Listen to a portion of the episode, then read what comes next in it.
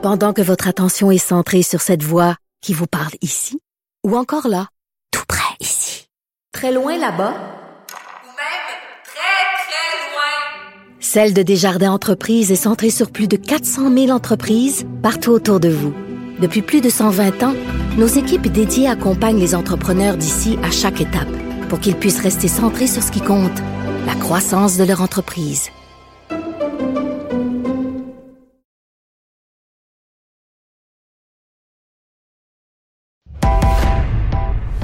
Il connaît tous les dessous de la politique. Chef du bureau d'enquête de l'Assemblée nationale. Antoine Robitaille. Là-haut sur la colline. Là-haut sur la colline. Cube Radio. Bon mercredi à tous. Aujourd'hui à l'émission, je me souviens, c'est notre devise, et oui. Or, c'est entre autres grâce à l'historien François-Xavier Garneau, né en 1809 et mort en 1866, si nous avons une histoire nationale.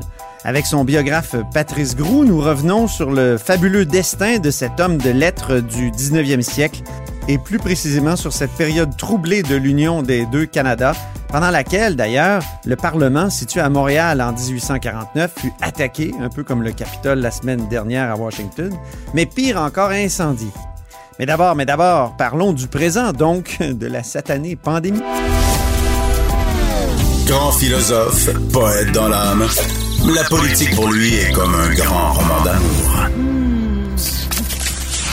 Vous écoutez Antoine Robitaille. Là-haut sur la colline. Parlons test rapide maintenant pour la COVID-19. Euh, L'Ontario va en utiliser 300 000 par semaine.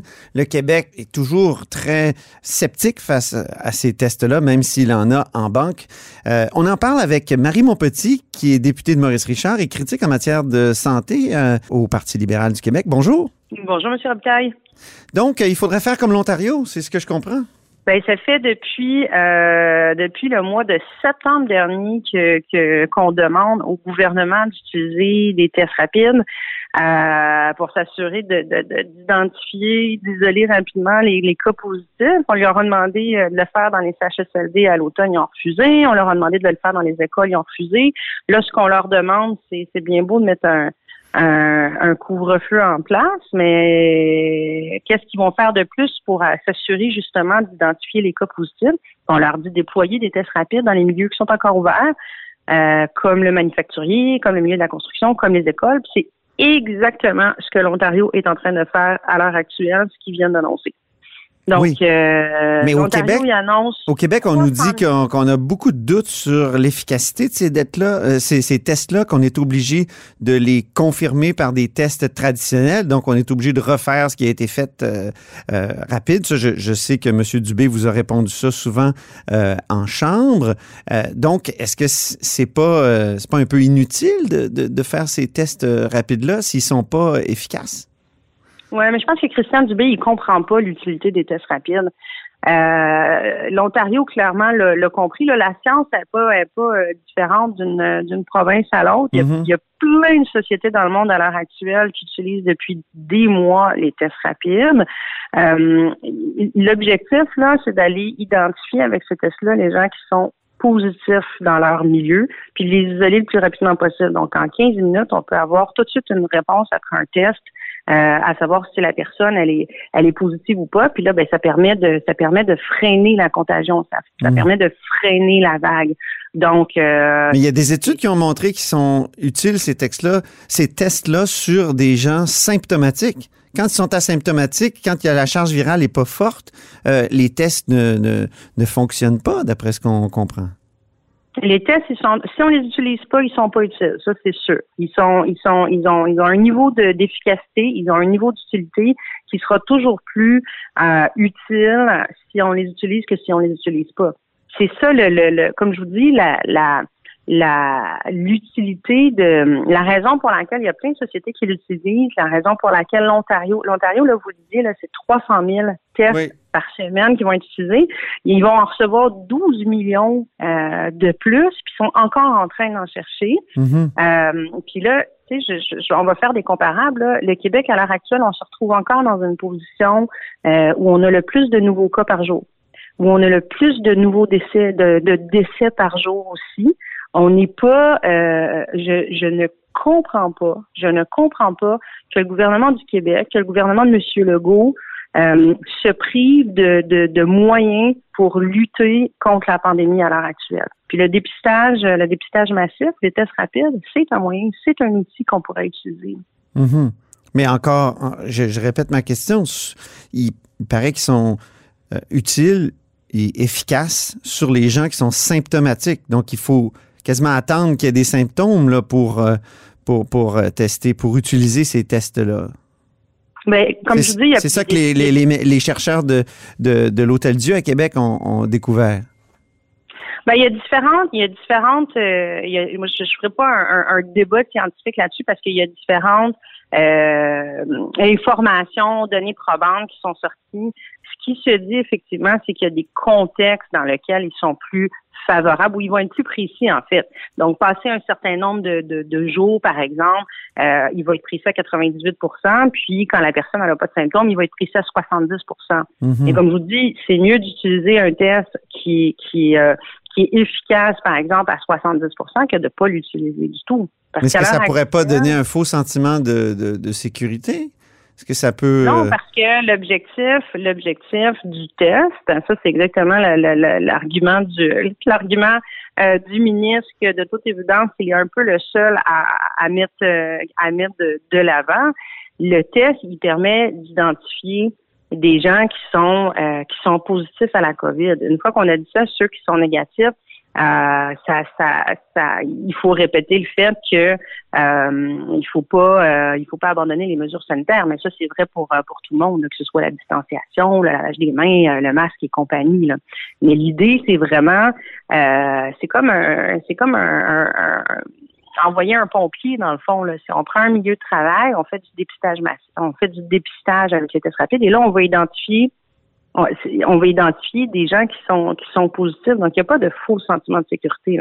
Et l'idée à l'heure actuelle, euh, on, est dans un contexte où on doit absolument, absolument, si on veut, si on veut freiner la contagion, sortir un à un euh, du circuit, si on veut, les gens qui sont qui sont positifs. oui en ce moment, force est de constater que le gouvernement n'a pas mis de mesures supplémentaires pour euh, identifier euh, euh, des, des, des, cas positifs, que ce soit par les tests rapides ou par des tests salivaires aussi. Les tests salivaires ont la même, même efficacité que les autres tests. Est-ce qu'on a assez de gens pour faire passer ces tests-là? On sait que les infirmières sont déjà débordées et tout ça.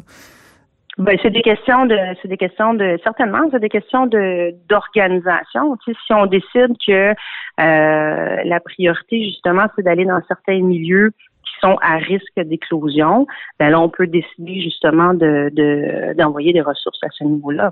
Mm-hmm. C'est une question de, c'est une question de stratégie, c'est une question de, de décision. Euh, en ce moment, tout est fermé, on est en confinement, on est en couvre-feu, donc l'accent devrait être mis sur les milieux qui sont encore ouverts, puisque c'est là qu'il y a encore des gens qui se voient, qui se, qui se, fréquentent ou qui sont dans des milieux ensemble. que ce soit dans les, dans les milieux de travail euh, ou dans les écoles. C'est exactement la stratégie que vient de prendre euh, l'Ontario. Euh, mais comme je vous dis, ça fait ça fait longtemps qu'on demande que ces tests-là soient soient utilisés. Il faut bien les utiliser, mais il faut les utiliser. Ben, où il faudrait les utiliser précisément pour bien les utiliser et dans quel contexte? Ben, où, où c'est dans les milieux qui sont présentement à, risque d'explosion. Donc, comme je dis, dans le manufacturier, euh, que ce soit dans les milieux de construction, on, on, on, le voit là, chaque jour, le ministère sort des bilans, puis il va dire bon ben, on a des nouvelles éclosions ou euh, dans tel tel tel milieu, c'est là qu'il y a le plus d'éclosions. Donc déjà, il faut viser ces milieux-là. C'est pour ça dans les écoles, euh, c'est certainement euh, un endroit hyper important de les, les utiliser. Euh, et après ça, ben, c'est sûr qu'il faut le faire dans des régions aussi qui sont plus où, où, il y a une propagation qui est plus qui est plus importante. Un des exemples, un des exemples facile à comprendre, je pense, c'est c'est pour tous les parents du Québec qui ont eu qui ont eu un, avis de la santé publique ou de l'école qui disait ah, il y a eu un cas dans la dans la classe euh, et là, il faut euh, suspendre le travail, il euh, faut aller dans une clinique de dépistage, il faut attendre 24, 48, 72 heures pour avoir un résultat. c'est sûr que dans un contexte comme ça, si euh, on envoyait une clinique, euh, par exemple, mobile, euh, se rendre pour faire du dépistage dans l'école, ben, ça faciliterait la vie de tout le monde, en plus d'amener un résultat beaucoup, beaucoup plus rapide. Mhm. Euh, la semaine de relâche, on en a beaucoup parlé. Vous, est-ce que vous pensez qu'on devrait euh, euh, l'annuler sur, un plan sanitaire? Évidemment, vous, vous êtes critique en matière de santé. Euh, est-ce que c'est pas euh, inquiétant de, voir que les parents vont peut-être voyager? Encore une fois, finalement, le même genre de problématique va, se poser que celle des voyages pendant le, temps des fêtes? Ben, d'un point de vue, d'un point de vue, c'est ça, d'un point de vue sanitaire, euh, c'est sûr qu'il faudra voir, euh, faudra voir où on en sera, euh, où on en sera à ce moment-là. Je pense que euh, l'année 2021, de façon générale, euh, je crois qu'il faut, qu'il faut pas, qu'il va, qu'il va falloir qu'on on va être dans le même contexte, en ce sens que euh, les voyages seront pas plus recommandés à la semaine de relâche qu'ils l'ont été, euh, qu'ils l'ont été à Noël. là. On va être dans Mhm. une situation euh, euh, on va on va demeurer dans une situation pandémique. Euh, c'est sûr que tous les retards aussi avec euh, avec avec la vaccination. Ah, vous l'avez vu, euh, dans le dernier mois, on n'a pas on n'a pas vacciné. euh, la cadence n'a pas été très élevée au Québec. On espère que ça va s'accélérer dans les prochaines semaines, mais euh, c'est dans dans à peine un mois et demi, la semaine de relâche.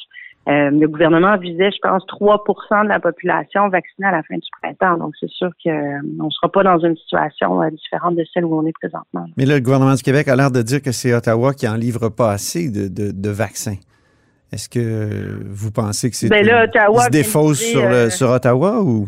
Ouais, ben je pense que ça c'est des c'est des euh, c'est des chicanes. euh, je pense que cha- chacun chacun a sa responsabilité là-dedans. là. Je pense qu'on Mhm. gagne rien à, alimenter des chicanes provinciales fédérales quand on est dans un contexte de pandémie. Euh, force est de constater que le gouvernement du Québec avait des avait des doses qu'il n'a pas utilisées. Là, il vient d'en recevoir euh, 88 000 euh, 88 000 de plus qui ont été livrés par euh, par, par, euh, par Ottawa. Donc, euh, on comprend que le, ministre nous avait dit qu'il pouvait vacciner jusqu'à 35 000 personnes par jour. Donc, on comprend que ces doses-là vont être utilisées euh, d'ici d'ici la fin de semaine. C'est là qu'on va voir si le gouvernement du Québec est réellement prêt, s'il y a vraiment la logistique pour pour administrer tous les vaccins qui vont être envoyés par Ottawa. Mais on sait ce qu'on souhaite. Merci beaucoup, Marie Montpetit, Merci à vous, M. Robitaille. Bonne journée. députée de Maurice Richard euh, et critique en matière de santé pour le Parti libéral du Québec. Vous êtes à l'écoute de là-haut sur la colline.